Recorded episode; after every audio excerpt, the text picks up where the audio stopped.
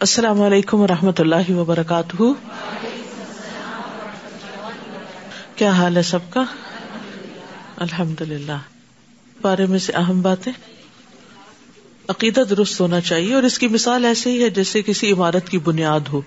اگر عمارت کی بنیاد مضبوط ہے تو اس کے اوپر جو عمارت بنے گی وہ بھی دیر پا ہوگی اور اچھی طرح فنکشن کرے گی۔ بندہ جتنا عمل کرتا ہے اللہ سبحان تعالیٰ اس سے بڑھ کر ثواب عطا کرتا ہے۔ نیکیاں برائیوں کو مٹا دیتی ہیں۔ قرآن سے مومن ہی ہدایت لیتا ہے اور قرآن مومنوں کے لیے ہی رحمت ہے۔ گناہوں کا وبال استغفار سے چلا جاتا ہے۔ حیا جو ہے دین کا امتیازی نشان ہے اور اللہ تعالیٰ کو بہت پسند ہے۔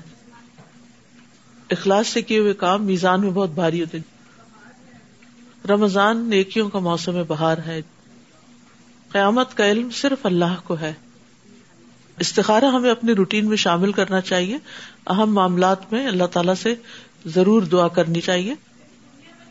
نیکیاں قیامت کے دن گھبراہٹ سے دور رکھے گی۔ علم پر فخر کرنے کی ممانت ہے۔ چلیے ہم آگے چلتے ہیں۔